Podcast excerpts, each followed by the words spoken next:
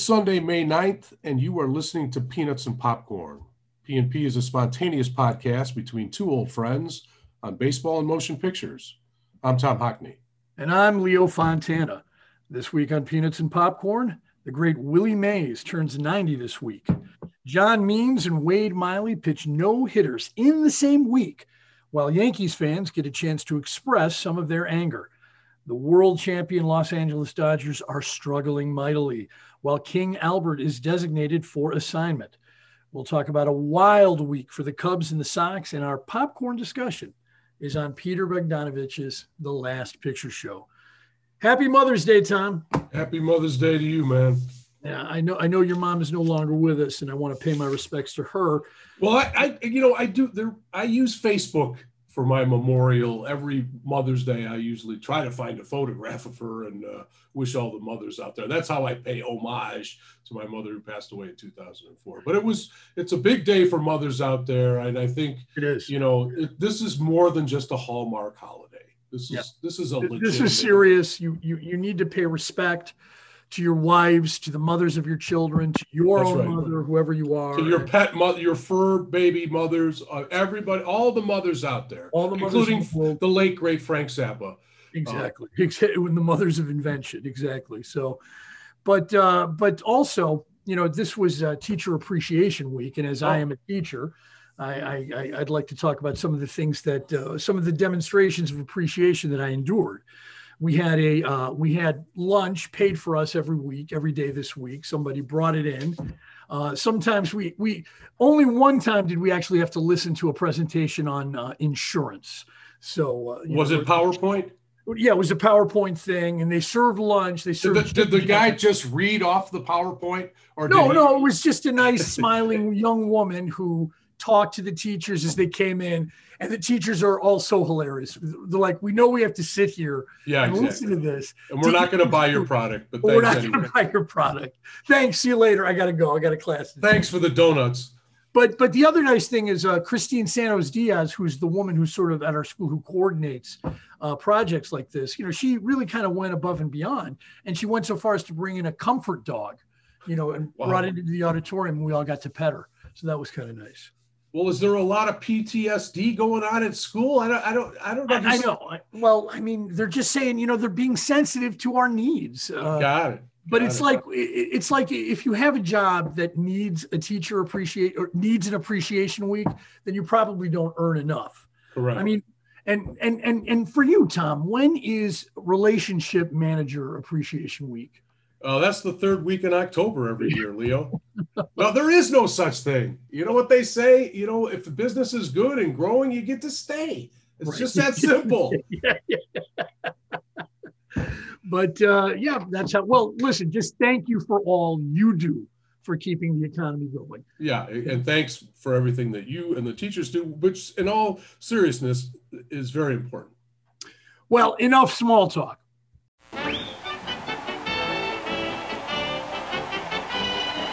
To me, the greatest all-around player, I say all-around player that I have seen, is Willie Mays.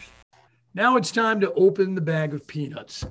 Tom, did you did you pick up any peanuts? Do you do you buy the peanuts before you get to the ballpark, or do you get them when you get to the ballpark? When you go well, anybody that lives in this town, and I'm thinking in most towns, uh, if they're smart, they'll yeah. buy it at their local grocery store, um, uh, like the Jewel or whatever. Because if you buy them at the ballpark, I mean, you'll go broke quickly. It's yeah. kind of a cheap man. I try to do, uh, regardless of how much money I have or don't have, I always try to buy peanuts smart uh, yeah. from wholesale, not retail.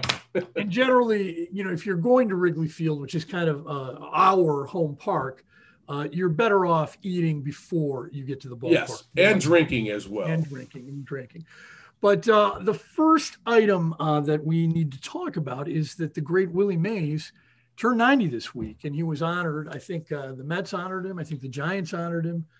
Um, but he is, you know, because of COVID, he's not quarantined, but he can't, you know, he can't really get out and make appearances. And, you know, when we think about the last year and all of the great Hall of Fame players who died, I mean, right. it seemed like we were lamenting the loss of another 100 war, you know, war uh, player. Right. I mean, every week it was really getting it was it was getting tragic. So, know? so one of the reasons to talk about Mays is that he's still alive. It's something yeah. that I wish we would have maybe done more of with Henry Aaron. Even though we did cover off on him, I feel as though you know with Willie, it's time to celebrate his substantial life. I just thought it was hilarious that when when you ask Willie what is the proudest achievement of your career, and he says, "I came into the league with a 32 inch waist, and I retired with a 32 inch waist." Well, that is amazing. that, that was, trust me. Nowadays, yeah. that's flip on two fronts. That is the same, but at that it was a 32 inch waist. that's hilarious. That's hilarious. And and that was from uh, an article in the New York Times. Is that correct? Yeah, uh, that's right. That's correct. That's so, that that was from the author. Um, and and and the thing is, is that Mays Mays's life basically spans everything that happened um, to the African Americans in, in regards yeah, to their respect yeah. to baseball, right? Um, well, he's seen it all. I mean, from I mean, he sees Jackie Robinson break in, and then yep. he's. I, is he the second African American player in the National League? He's either the second or the third. Uh, like I think that, he breaks in in '48. Yeah, with the Giants. the Giants. And, and then the Giants start bringing in guys like Monte Irvin, and uh, no, no, he breaks in in '51. No, no, 51 because his rookie season is the year that they win the pennant. You know, that's the no, no. I meant like he was with the Black Barons in 48. Yeah. I'm sorry. Uh, so he was a Negro leaguer. That's yeah, right. Correct. He was a Negro leaguer. Correct. And then he sees Jackie Robinson break in, and then he's one of the first African Americans to play. And and he has a tremendous, I mean, he's an unbelievable career. When you look at his wins above replacement for his career, it is astonishing. Many that saw him play including the greats, Mickey Mantle, yeah. thought that he was the greatest player that that ever lived, that, that ever played the game. And a lot of older guys that did see Ruth and Gehrig and some of the earlier stars of the uh, 20th century also said that basically he was that he was one of the very first five tool players. There, he didn't have a weakness in his game. No, he didn't. And and he was he, he was incredibly athletic. He was gifted to such a degree, you know. And uh, you know what? What when it's funny because when you when people would ask Mays about that iconic catch that he made uh, against the Cleveland Indians, um, I think it was in '54. Um, he'll always say, "Yeah, but did you see my throw right after that?" Exactly. exactly. exactly. he goes, "That throw was fantastic." Well, and, and I think it was it's in the baseball documentary by Ken Burns where they talk about that catch, and uh, I think Buck O'Neill was there. He was a coach. Oh, really? Yeah, he was there, and and he I, I, I don't recall if it was exactly him who told the story, but he says Mays comes in off the field and, and he says, I didn't think yet, I didn't think you were going to get that one. And, and Mays was like, I had it all the way. Because when Mays would go like this, when he would pound his glove when he was running, you knew he would catch the ball. Correct. But he was just a devastating hitter. You know, there's that famous line, his first home run in the majors comes after his opening, you know, from his first at bat, he went 0 for 21. Then he yeah. finally hits a home run off of Warren Spahn. Nice. And then Warren Spahn had the tremendous line. He said, Gentlemen, for the first 60 feet, that was one hell of a pitch. You know, you know and, and Mason hit one of the longest home runs ever hit, you know, at the polo grounds on that pitch. I, I think the greatest um, uh, uh, tribute that I can pay, play to Mays, um, or pay to Mays, I should say, is that um, I really think when I look, think of some of the old former stars, that a lot of them wouldn't be able to play today. I, I just think that they would be stodgy old white guys that just. But when I think of Mays, he would fit right. He would fit right in. He, fit right in. You could put him he, right in the center field. And exactly, and he would be as much of a star today as he was in 1954. And you can't say that about everybody. You know, when I think of like a Gaylord Perry, I mean, no disrespect to Gaylord Perry, but I think hitters today would really, really feast on your style of pitching. And so, whereas Mays, I mean, I just think that he would be like, you know, Ronald Acuna Jr. Like star, he, he was a, he was the star of stars in his era. Correct. He would be a star in this era. There's absolutely no question. So, so in baseball this week, there was something crazy that happened. There was two no hitters thrown. Yeah. There was and, almost three no hitters thrown. Actually, on the on the on the second pitcher, we're going to talk about Miley. There was two dueling no hitters going on, but uh, that night game going on. But, but, but start. Here's what I got to tell you. John Means is the starting pitcher on my ba- fantasy baseball team. So this is the sec of the first three no hitters of the season. Two of my pitchers had those no hitters. So I saw much of John Means's game, or at least it was on in the background. And let me just tell you, this this pitcher is is dominating right now. In, in, in, 2019, they didn't know what to do with him in their organization, and now he is the ace of their pitching staff. Wow. Well, he's an unheralded, you know, prospect. Yeah. Try to hit him. That's all I'll say. but I mean, what? But I've never seen him pitch. I mean, my question yeah. to you who the hell is John Means? You yeah. know what I mean? I just, I'm just not. I don't play fantasy baseball. I don't yeah. follow the American League East, much less the Baltimore Orioles. Right. I mean, what is it that makes this guy so good? He's a left-handed um, pitcher that mix, mixes his speeds very well, but commands the strike zone and attacks the strike zone. That's the one thing you're starting to see with in the era of, of, of pitching. And let's be honest, this is this is this is like 1968 all over again. It's the year of the pitcher. The hitters are this is the worst batting average the major leagues has ever had ever. well, the, the the game still is compelling. I, I mean, a yeah, lot of well, people. Yeah, yeah a lot of people see that and they say that and they panic. And I'm beginning to kind of, well, let's just see what happens. I mean, hey, I like no hitters. I like no hitters, don't you? I, I like no hitters. No hitters are fun. And if it means we can see more of them. But so Means throws one on Tuesday, and then Wade Miley throws one on Thursday against Correct. the Indians. Yeah. Or I mean against the Cleveland baseball team. Against the Cleveland baseball team, correct. But the thing about Miley is he's even less heralded than John Means. I mean, John Means is at least young, Wade Miley is old and ordinary. And how is this guy throwing no hitters? Well, because he said that his four year old son put a temporary tattoo on his forearm of some superhero. And now he's, of course, with baseball superstition, he's going to have a temporary tattoo every time he pitches. Oh my That's God. what he said. the crazy, the crazy world of, of pitchers yeah. and goofball yeah. pitchers out there, which we're going to talk I, about. If, if that's what you do goofball living, pitchers if that's what you do for a living, then then it's true. That's why it happened because you got that temporary tattoo. but, but, I mean, Wade Miley is a guy who wasn't finishing five or six innings. I mean, yeah. Yeah. And well, the same with Rodon, Rodon on the Sox. Yeah. Um, was was kind of a, a middling pitcher until he got a baseball philosophy coach. Yeah. And then everything has changed for him. Everything fell into place, you know. well, uh, you know, the, the the Astros fell into place in Yankee Stadium this week. Yeah. This is the first time the Houston Asterix have, have visited Yankee Stadium since uh, they were discovered to have been stealing signs all throughout the playoffs in 2017. And then perhaps even after that, much to the detriment of the New York Yankees, because it basically, you know, I, I don't think there's any question that Jose Altuve knew that Aroldis Chapman was going to throw a slider on that pitch yep. when he hit that game-winning three-run home run at Yankee right. Stadium. You know what I mean? So, so this was a chance for the Yankees fans. We knew we we said this was coming. We yeah. told you this was coming. You never your your penalty was deferred last year thanks to COVID. But yeah. the Yankees have very long memories and their fans even longer. Or the fans were calling them at one point the trash tros instead of the Astros. That's good. I like of, that. A lot of guys. I, actually, I prefer that to the asterisks, by the way. But go ahead. But but so they dressed up as garbage cans, and and what I'm telling you is, I saw saw a short clip of it Apparently, it was all night long. They Excellent. they just Good. it was relentless. And Good. God forbid if you wore Astros gear inside the stadium. I oh, mean, yeah. you basically needed security to get you out of there.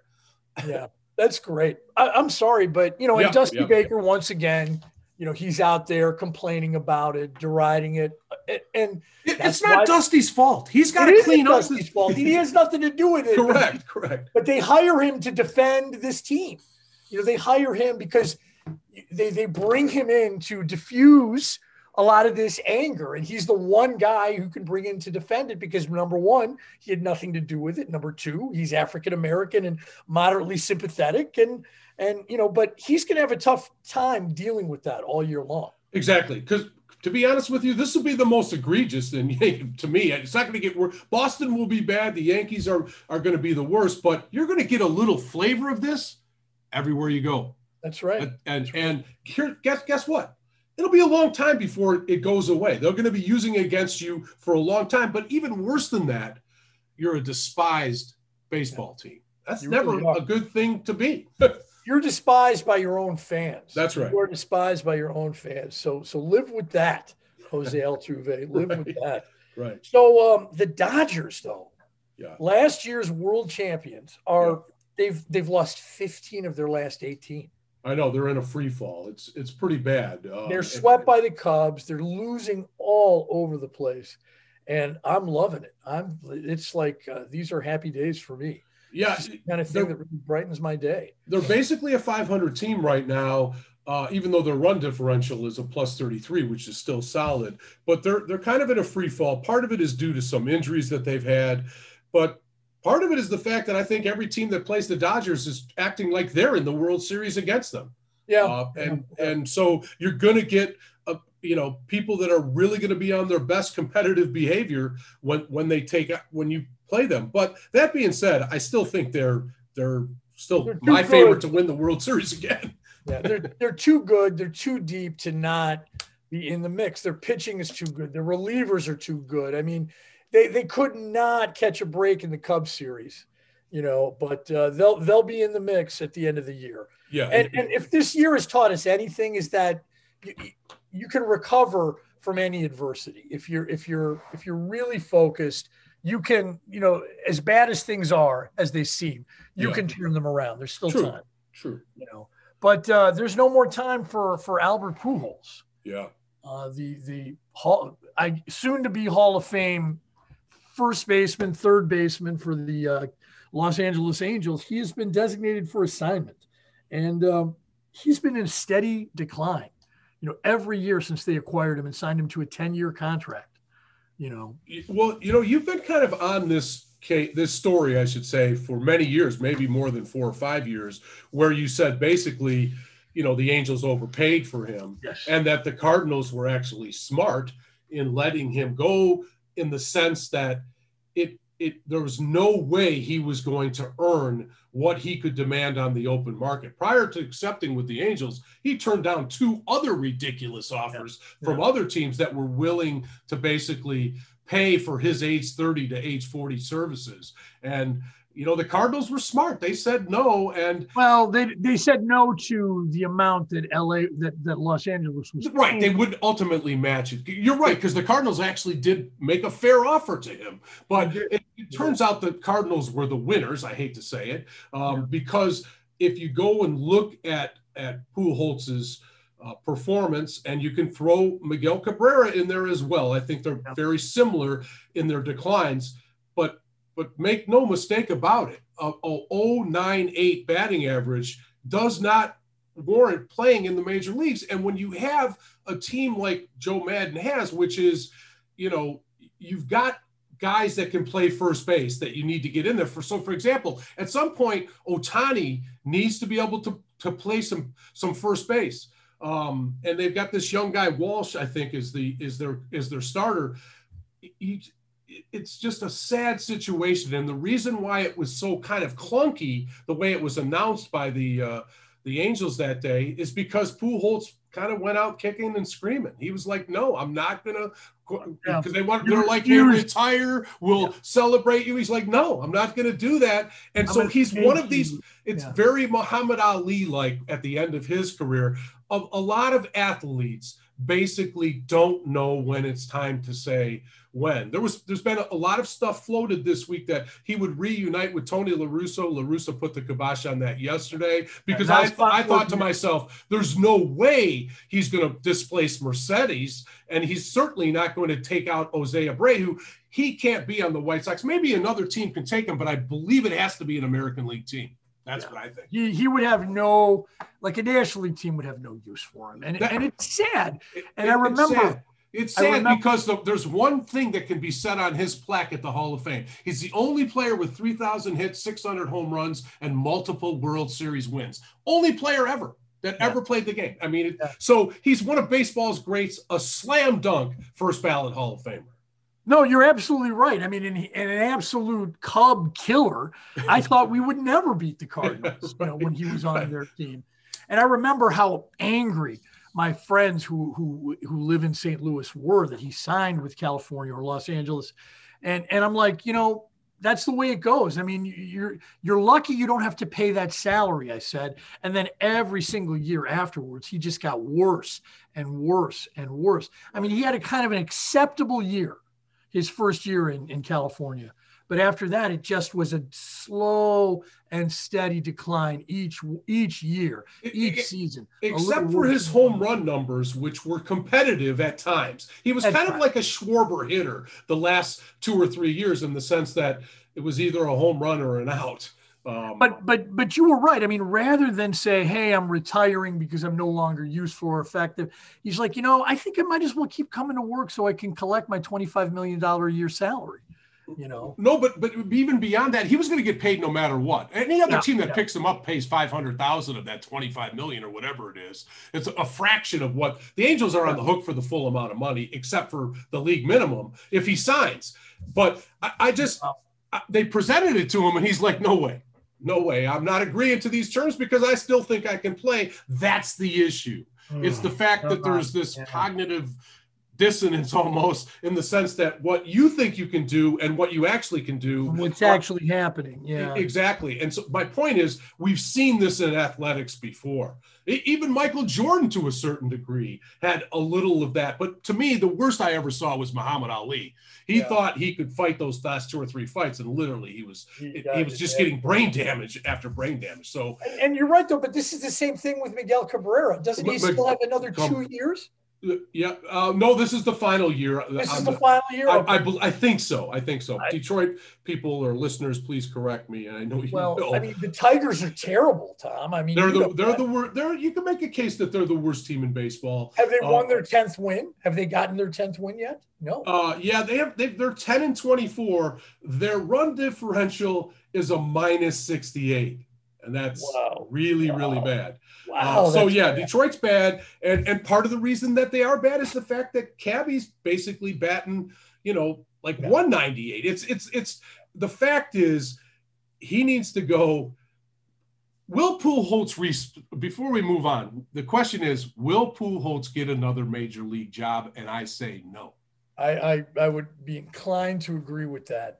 And and and you're right though. I mean, even though Cabby is about 150 hits shy of 3,000, I think that he doesn't get it. He doesn't get. Yeah, yeah, he's not going to get it. So um, there was a great article in the Athletic this week uh, by Jen McCaffrey.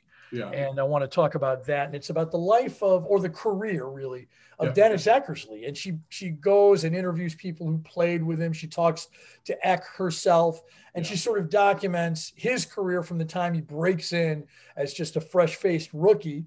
You know, he's in their he's in their minor league system, I think, at uh, 17 years old.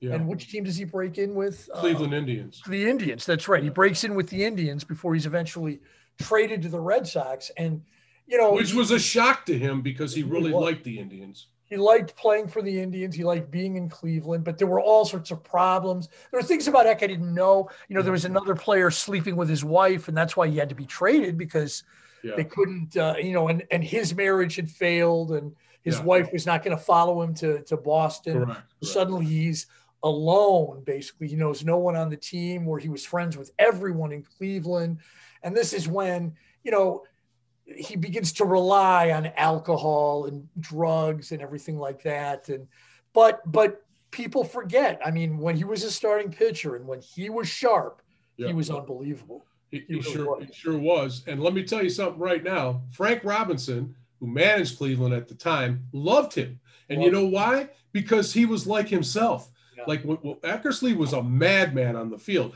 to the point of you know he pissed people off this yeah. like you got to keep in mind you have to frame this uh, this part of this time in baseball with the fact that Mark Fidrych was very similar to Eckersley in the sense that he started doing outlandish things on the mound, but Eck did it first. Eck was he didn't talk to the baseball, but he was very much the opposing hitters. He, he was did. an individualist as far as a pitcher, and then could back it up yeah. by striking you out. With and, electric and, stuff, yeah. And, and, he was arrogant about it, and as many pitchers have been, because they know that they can get you out basically with any pitch. Well, he's one of those guys, and uh, when I think of Frank Tanana, where he had this second half of his career. Tanana reinvented himself as a pitcher. He first was a thrower and a when great he yeah, when he breaks in, Tanana's just really, really hard. A strikeout pitcher. But the same with Eckersley was this dominating pitcher that towards the end of the 1980s, uh, he had moved around to many different teams. And it wasn't until Dave Duncan, when he yeah. landed on uh, with uh, under with Tony La Russa, um, yeah. that that you know they kind of figured something out with him when when well he, they put him in the bullpen and and he pitched well out of the pen but the idea was that he would always return to the rotation and then there was a, a moment where he won a big game in relief for them and then they went and, and then that off season they acquired another starting pitcher and he's like i know i'm going to the pen but then he becomes the, the most dominant closer of his era you know yeah. he's just fantastic for oakland he's fantastic for the cardinals but he did have that one moment of of of sort of shame and ignominy when Kirk Gibson hit that home run off of him in the 1988 World Series. Yeah, but you know, he says that's one that's one of the most important moments of his life, and and he's noted for how um, well and composed he was in the post game. That he sit and took everybody's questions Every about every single question but, he sat and took, and he said he felt like he needed to do it because he needed to kind of talk it out and get it out of him, and and sort of defeat it as a demon, sort of exercise it. You know? I, I know I've said this before, but when I think of Eck, I think about the fact that when he gave up that home run to Gibson in the fall of 1988, he never gave up another one until like 93 or something like yeah. that. It was a long, long time as a relief pitcher. That's unbelievable. You you have to ask yourself: you have one ball to give to a relief pitcher. Are you going to give it to Mariano Rivera? Are you going to give it to Eckersley? It's something you have to really think about. Something it's not a slam dunk. What I'm saying is Eckersley is as good as any reliever that ever played. Closer. Yeah, yeah, yeah. You know, so uh, tremendous respect for him. But I think that he came up at that time when the individualism in players was wanted by the fans, despised by the old guard of baseball. The older guys in baseball, not just in age but in their thinking, were put off by guys like Eckersley. They just they just were. It's kind of like to a certain degree. I hate to say it, uh, Trevor Bauer. It's the yeah. same kind of thing. He faces that same because he's kind of an individual. Um, well, and and and now we're seeing Major League Baseball sort of encourage that behavior, and and and this is a great sort of transition to our next topic, and that's Amir Garrett uh, for the Cincinnati Reds, who was recently yeah. suspended yeah. for seven games for an ugly incident where he strikes out Anthony Rizzo in Cincinnati and sort of talks trash to him. Yeah. And you know, and and basically the bench is clear. Baez wants to fight him, and right. this has happened with Garrett before. And and Major League Baseball is saying you are a repeat offender. You need to stop doing this. And they made him go sit in the corner for seven days. And I I kind of say that he deserves it here. I really do again, I, am going to just slightly disagree with you. I think it's excessive. You know, right. I, I, understand what you're trying to say because really what they're saying is we've had it with you. You're right. Yeah, we've had it with you. You you, you started a big fight in Pittsburgh. That's right. We suspended you then, and now you do the same thing in Cincinnati. And, and if when you talk about the hot red asses of the Cincinnati oh, Reds, he's, he's, right there as being. Yeah, he's the reddest ass of the Cincinnati Reds. right, right, On a team right. full of red asses, he is the the the, the Reds players know that he was out of line. Yeah. There is no one from Cincinnati who saw that game, okay, who who felt like, oh, you know, Garrett's just expressing himself. And I'm not being I, I don't want to sound like the angry old man who wants players you know, to kind of keep their heads and keep their cool and be respectful and dignified. In my like day, we didn't even use gloves the problem is is that when you're talking about unwritten rules, I think you need to kind of codify what happened here. When when when Garrett started barking at Rizzo, yeah. he's doing it right to his face. I know, I know.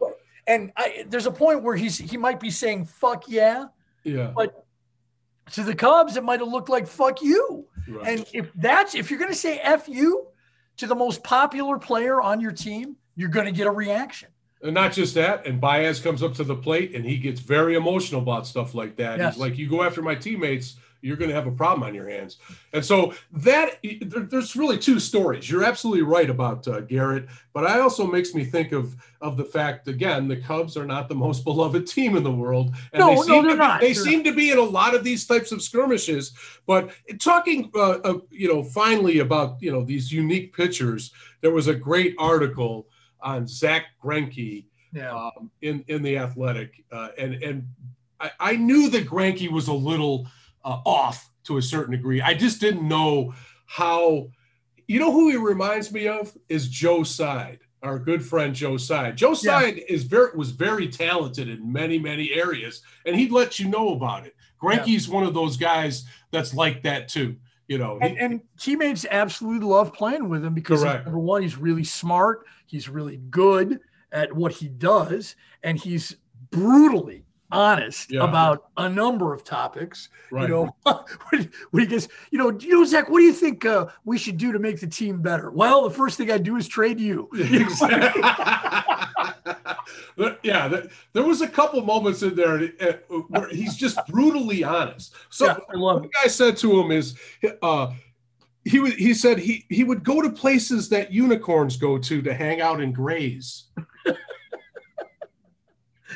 but you know, this is all part of I think a series of articles that the yeah. Athletic is kind of doing. You know, Joey Votto was one of them, and, and now Greinke, and we'll yeah. we'll we'll hear more about these sort of interesting characters. So Greinke, Greinke is really into physical fitness and eating yes. right, and so there was a time when he was sitting with the on the Royals with um, uh, Pena. I can't think of his yeah. first name, but but but basically he looks right at Pena. He goes, you know what?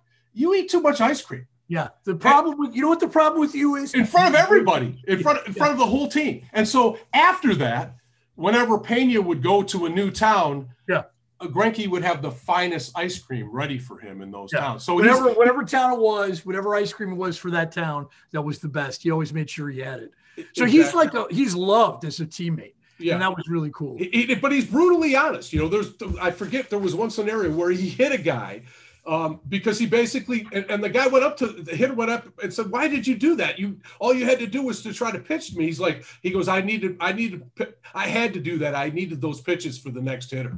Yeah, yeah. I, I, didn't have time to waste, you know, having you foul off all my pitches. I only exactly. have so many exactly. I'm going to throw. I need to save them. So I just, I just said that. Well, brutally honest guy, man. Yeah, you're gonna love. So, but uh, let's move on now to the Chicago Cubs and. Um, let's talk about, and I will say one thing about this team. They are resilient. I mean, last week we were talking about the five game losing streak and how they're going to have to trade off all their assets and how no one can do this and no one can do that. Well, they just swept the world championship, the world champion Dodgers, and they've yeah. won five in a row. Yeah. And suddenly life has been breathed back into my baseball world and in impre- impressive fashion too, particularly in the first game against Kershaw, because Kershaw was going to set the tone of that series. Yes. Kershaw goes out to the mound, and the Cubs almost like batted around on him. I mean, they just they hit the living crap out of Kershaw. You know that happens to pitchers, particularly at this time of year. They just make oh, well, it, it hadn't arms. happened to Kershaw. No, you know, right, exactly. It's the shortest outing of his career, of his entire and, career, which is saying something right there. But you know, I and then it kind of went on from there, including a thrilling the the final game, the three was so good. Oh my god, that was great baseball game. And so yeah, you you start to think that you know the Cubs might have something, even though I still think if you break down the issues of the Cubs, while they've improved from a hitting standpoint, they've gotten worse from a pitching standpoint. They have they ha- yeah, yeah. they have like the sixth worst team ERA in baseball, and so um, they're going to be in a lot of high scoring games. Who knows? I still think they're closer to the bottom than to the top. And I also think that look out for the Cardinals because they're starting. You know, if, if you look in that division, Milwaukee's completely underperformed, and the Cardinals are slowly, the last 30 games, they're up at the top four or five teams. The last 20 games and the last are up in the top four or five teams. And they've dropped a little bit in the last 10 games, but still, what I'm saying is the Cardinals are kind of moving towards the top the Cubs are overperforming. Is, is my take on it. Wow, wow! Yep. You were so much more it. pessimistic. I don't I, know. I, I mean, it, it's interesting how they just are using every bit of the roster to get these wins. you guys like Matt Duffy and then Jason Heyward, who isn't hitting, but but then he's running the bases really well. They're stealing bases. They're yeah. scoring on singles. They're scoring on short sacrifice flies. I mean, they're just hustling and they're playing a brand of baseball that, frankly, I just adore. You know, so so, so uh, you know, you mentioned Jason Heyward. You know, he's the Albert Pujols of the. He Cubs. is. Uh, but you know, but at least Heyward, you know what though? Mr. Albatross, least, I call him yeah. Mr. Albatross. you know, he crushed a line drive yesterday yeah. that went for an unlucky out. But then he also reached on a walk, stole a base, scored a run. You know, he he's doing things that are. You know what, what they say about a player like this? He's a great teammate. That's what. The, that's the way they kind of sum up a guy like this. Well, that's not that's not necessarily a compliment.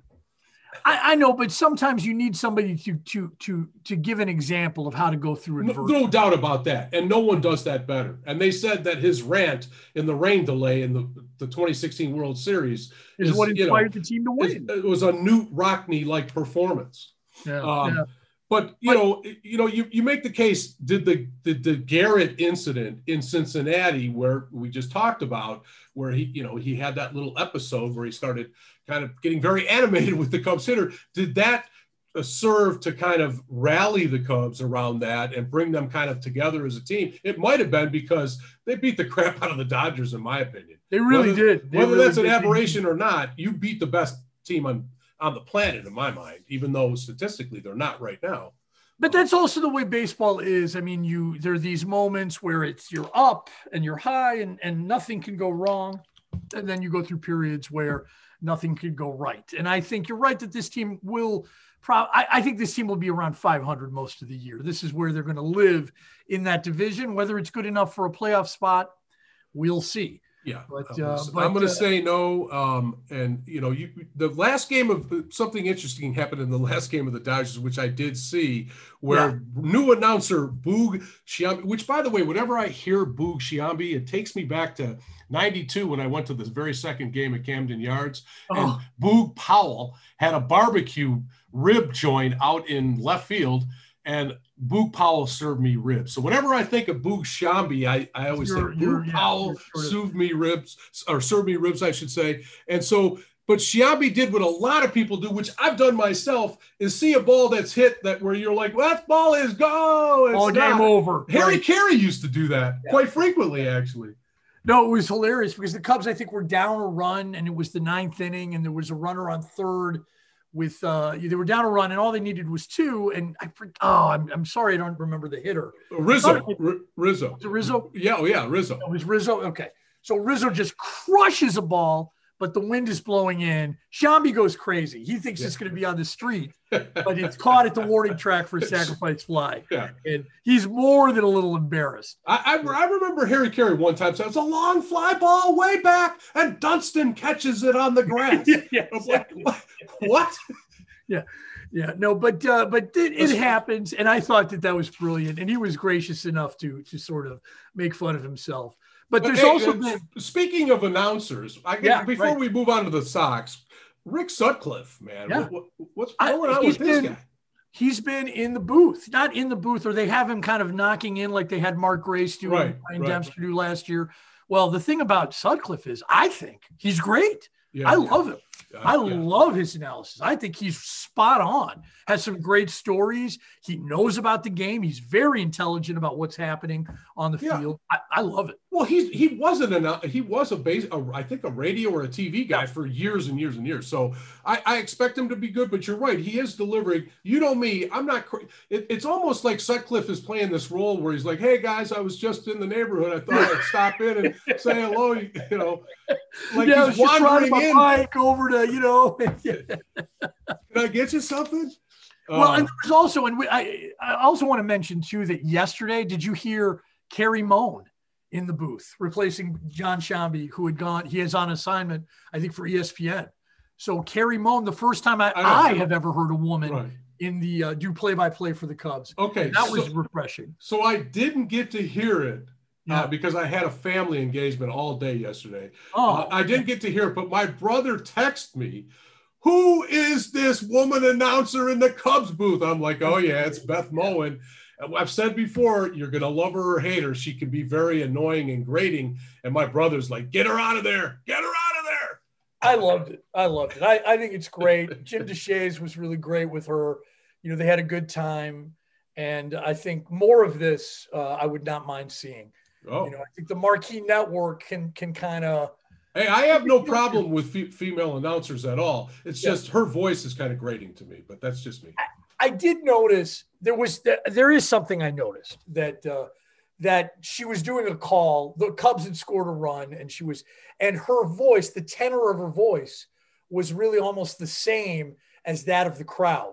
So it blends in very, and so you you don't hear her as you hear the noise of the crowd. So somebody maybe with a deeper voice yeah. provides kind of an undertone, right? And you can hear yeah. them better. I don't know. It, don't it's know. a minor thing, but I enjoyed listening to her.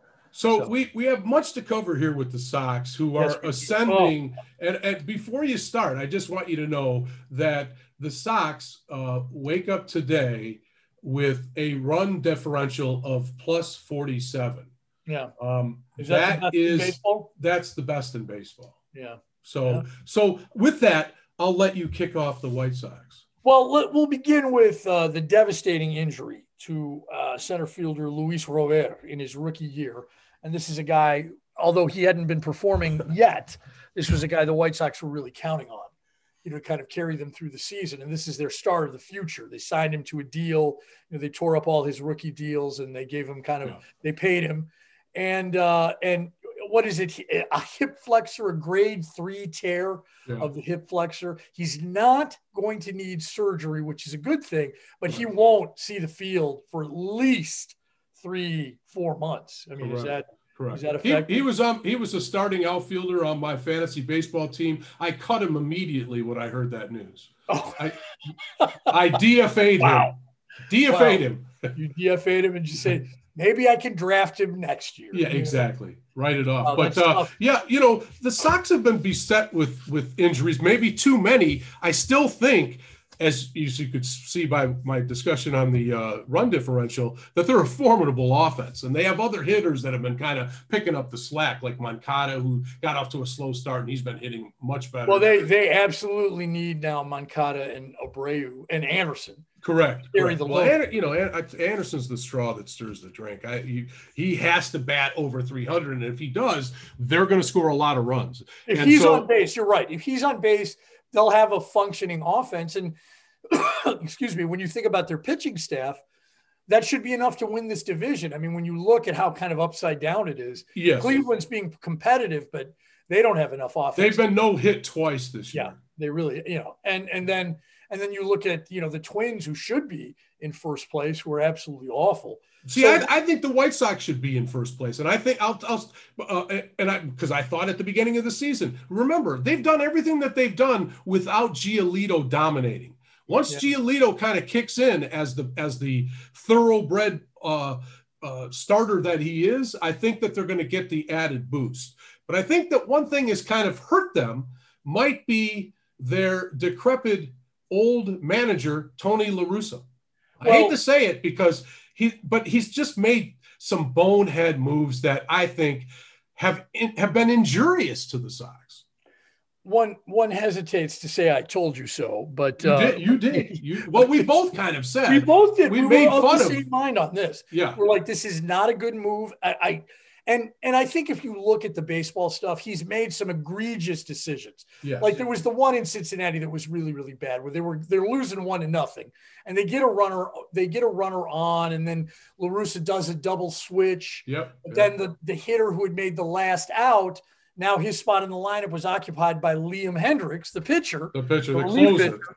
the closer. and and La Russa sent him out to second base to begin the tenth inning. Right, right. When he didn't have to. Exactly and and that's a problem. And and you know, La Russa has to kind of own this. He has to kind of say, "Hey, this was my fault. I didn't know how to do this." But honestly, this is an organizational failure. Yeah. That there was not one coach in that organization who was aware that he did not have to send his relief pitcher out there. Well, that, that wasn't his first mistake of the season. So no, it wasn't his first mistake of the season. He, he let G, he let Giolito pitch like 130 pitches uh, one day where they he obviously had nothing left and he didn't protect that pitcher at all. And he he admitted that he had made a mistake. He said, he, which is great. He's owning his mistakes, but it doesn't take away from the fact that he's been out of the game for ten years. And if I was out of the game for ten years, maybe one of the first things I would do would be read the rule changes yeah, that yeah. have occurred in the last 10 years. Any rule changes? Or, or have someone debrief me on the various ones uh, so that I'm at least you know, from a periphery, aware of these things going on. He did not do that. You couple that with the fact that he has a 78 year old brain, um, a and, and Grant, he's, he was an attorney. He was a fine baseball mind. He's in the flipping Hall of Fame.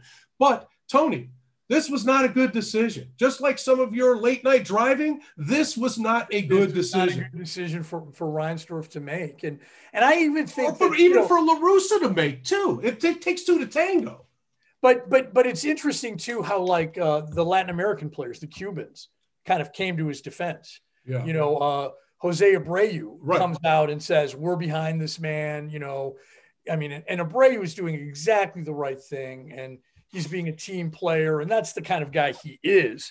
You know, and and he liked the way that La Russa ran spring training and things like that. So there there there have been some good things, you know, but. Uh, but I just think that what's probably going to have to happen is is Jerry Reinsdorf's going to have to bring Ken Harrelson back to fire him, fire him. You know? so, but, well, uh, they're playing so well right now. There ain't nothing's going to happen to Tony La Russa. No, like, they're, they're on right fire there. right now. But it it would all I would say is hopefully you do not cost the team any more losses um, which they're starting to put together like a win above replacement for managers. And I'm telling you right now, La Russa would be a minus this yeah, year. Yeah, this, this might be the worst year for any manager. But what is funny is that he gets all the credit, he gets all the blame for anything that goes wrong.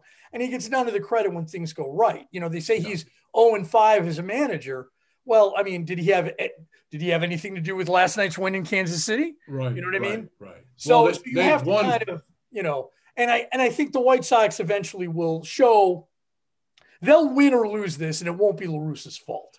You know. Well, let's hope not. I mean, they're five games over 500 now, and most you know observers would say they could easily be 10 games over 500. So, you know, at some point, La Russa either has to.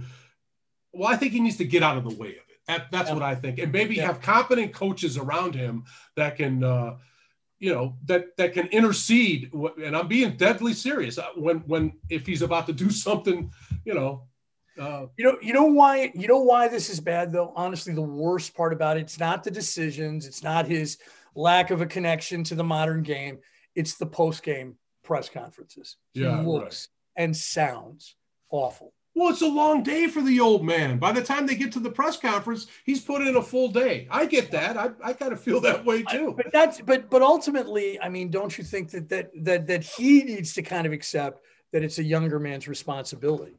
You know, uh, you know, I don't know what's going on inside of his mind. Whether he's whether he is um, enlightened enough to go, hey, maybe this wasn't the smartest choice that I've made here, and he realizes that it, he's in over his head because part of the responsibility of the modern manager, as, as Joe Maddon has so eloquently shown us, is that it is important that you are able to communicate after games and that you're level headed and you're not a hothead and yeah. all those kind of things. And Maddon, Maddon was Maddon one of the best. Better than anybody I've ever seen. Except I, for Sparky Anderson. Sparky well, was Sparky would blow smoke up sports writers' uh, skirts better than anyone I've ever seen but Maddon was right there with him. There's been some good there's been some good ones over the years. All I'm saying is you're right.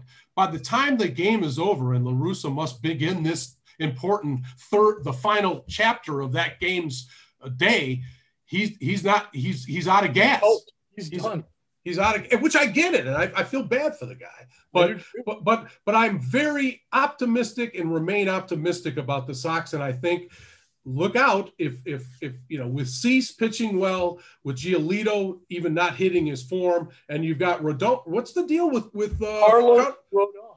Rodon is it, it, this is a guy who had to earn the fifth spot in the rotation. He had to yeah. go out and earn that in spring training, and his WHIP, his walks to hits to innings pitch, is 0.640. That's unbelievable. That is. He has a no hitter. He's the best pitcher on their staff.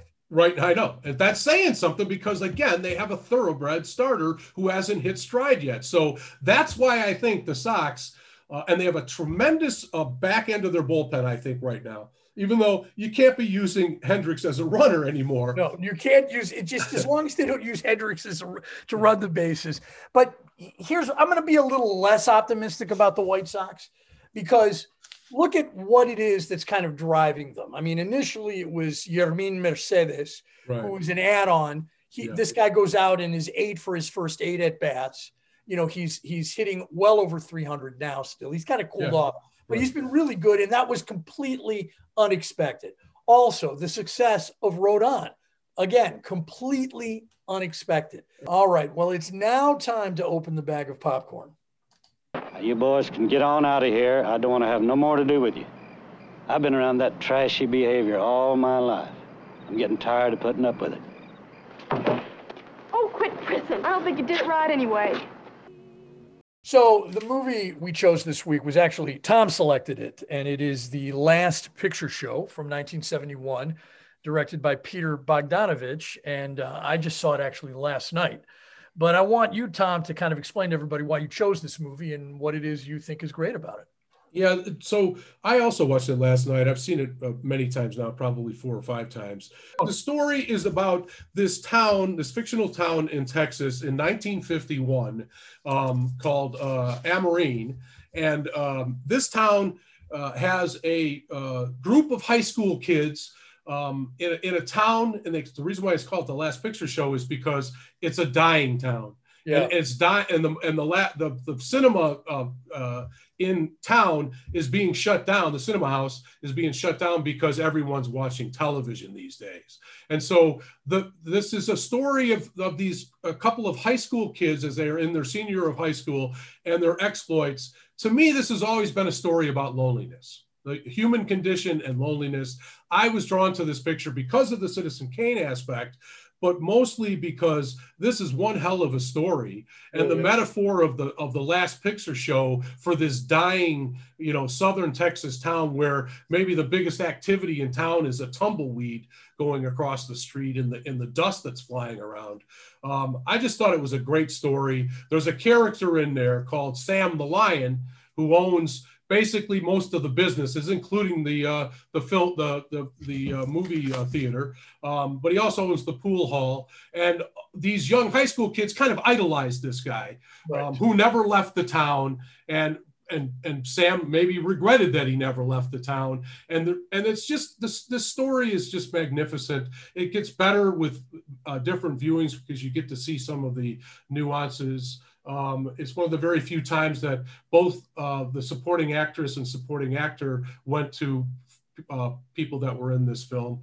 Um, I love this movie. Hopefully, you did too. I, I, I was all over this movie, Tom. I just came back from Texas, and you know, it it just completely reminded me uh, this film, the way it was filmed, the way he would do the slow pans from side to side. Yep, exactly. It was all horizontal. Yeah, yes, exactly. And you see how flat you know the terrain is and how things just it's the wind blowing things by and you you just get the sense that there's nothing beyond whatever these small buildings are at the sort of crossroads that makes up this town there's mm-hmm. nothing beyond it. And and you sort of struggle to wonder what the movie is about but you're so sort of you, you enjoy seeing some of these actors who really whose careers were made by this movie. You know cybill shepherd could trace her career back to this role that she had right. as the young Jacy, you know, and then Cloris Leachman, who'd worked in Hollywood for quite some time, but she wasn't a star, you know, just absolutely hit it out of the ballpark right. as the wife of the coach, of the football coach, who has a sexual relationship with one of the boys. And, yeah. you know, it's, it's interesting, I think, that for the first time, you know, in movies, Bogdanovich is able to portray women enjoying sex, the experience of sex, and women kind of having some control. We yeah. see women nude, right. you know, and we see women enjoying the act. And I thought that was really significant. Yeah, and to, again, it just kind of underscored to me, though, there was just a level of desperation in all of the characters and yet i felt like they all had some strong sense of loneliness to yeah. what to what was their motivating factor. But you're right when you're in a town and, and ebert kind of points this out in one of his reviews. I read both of his original review and his great movies review. They're two different ones. I recommend doing that. And basically you know he he he, he thinks that the the uh, uh, the characters are basically um, or the or the the idea that this film uh, uh, movie theater is closing is is a metaphor for for for their lives that they don't really have anything better to do except to have extramarital affairs. And you know there's nothing else to do in town i guess is what i'm trying to say. Well and it's interesting. Everybody has a dream a dream of leaving a dream of what mm-hmm. might have been a dream but they but no one has anybody to share the same dream. Right. You know what i mean? And I mean, it's obvious that the boy, uh, Billy, should be with the 40 year old wife of the coach, Cloris Leachman, that she right. really loves him. Right. Correct. Really loves her. It's right. the healthiest relationship in the movie. It's completely illegal uh, yeah. to do. And today she would go to prison. But yeah. but back then that was, you know, it wasn't as much uh, policed as it is today. It was we weren't as woke as we are uh, today the whole town like knew about the affair too, and that's yeah. what. Well, every small town, everybody knows everything about what everybody does. That's why I thought that was risky because if she had a hothead husband, you might, you know, you might get a, uh, you might get a bullet to your head. But, uh, yeah, yeah. But this was a, a, tremendous film, Tom, and and and I, you know, I, I I really enjoyed. Thank you for pointing this out to me. And and when you find a director like Bogdanovich, okay, yeah. who is aware of the great directors. And uh, he he really makes a movie that that shows the craft of filmmaking that light and black and white and images matter.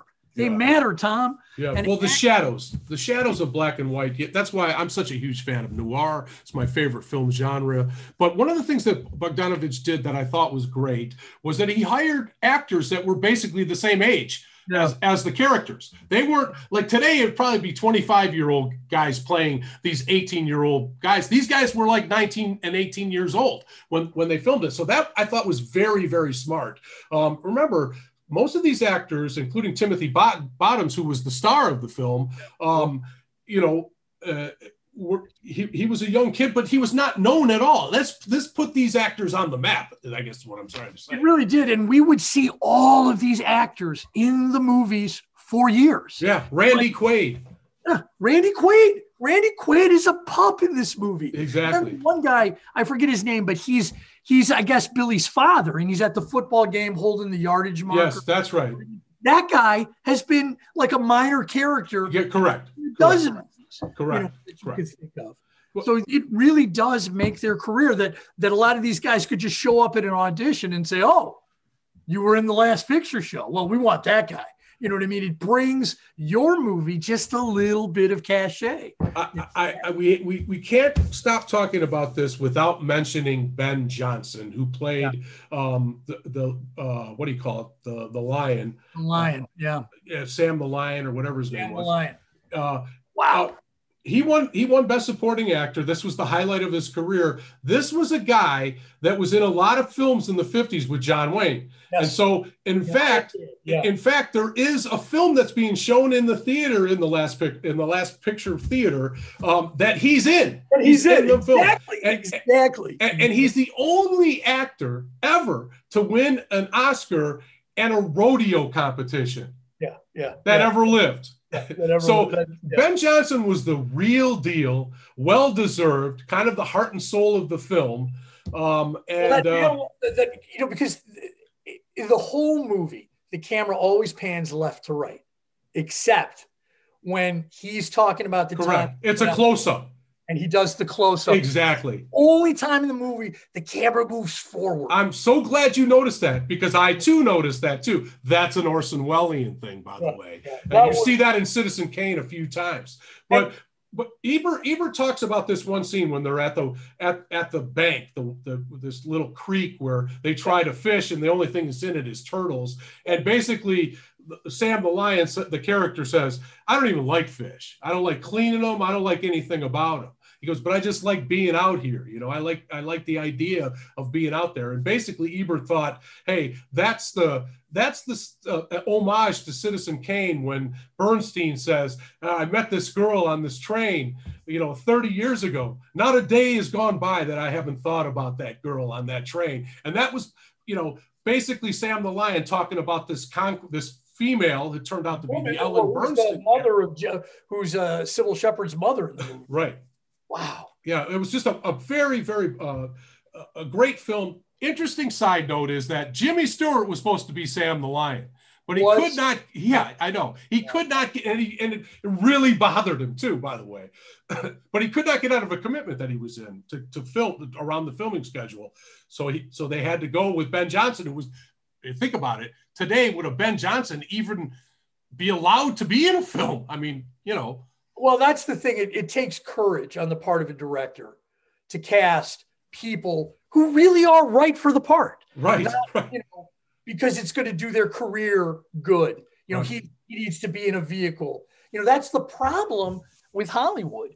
Yeah. You know, is that everybody's just trying to put people in vehicles and get people paid and to make money and to sign contracts. But you forget that at the heart of it, the goal should be about making great art. And yeah, that's yeah. what he did here. That's he, re- he, he, really did. And also special kudos to the recently uh, departed Cloris Leachman. She was yes. fantastic in this film. And, and, by the way, she was 43 when this film was was shot. Beautiful woman. Beautiful. Be- beautiful woman. Yeah but she'd been working in Hollywood for 20 years. Right. You know? Right. And uh, so, yeah, I was really blown away by this, man. Thanks for picking this. I- so, what's our film for next week?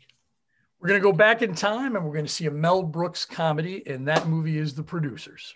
Great choice. So, until next week, we are the two P's in a podcast. I'll bang the drum slowly and play the fife lowly play the dead march as they carry me along. Put bunches of roses all over my coffin. Roses to deaden the clouds as they fall.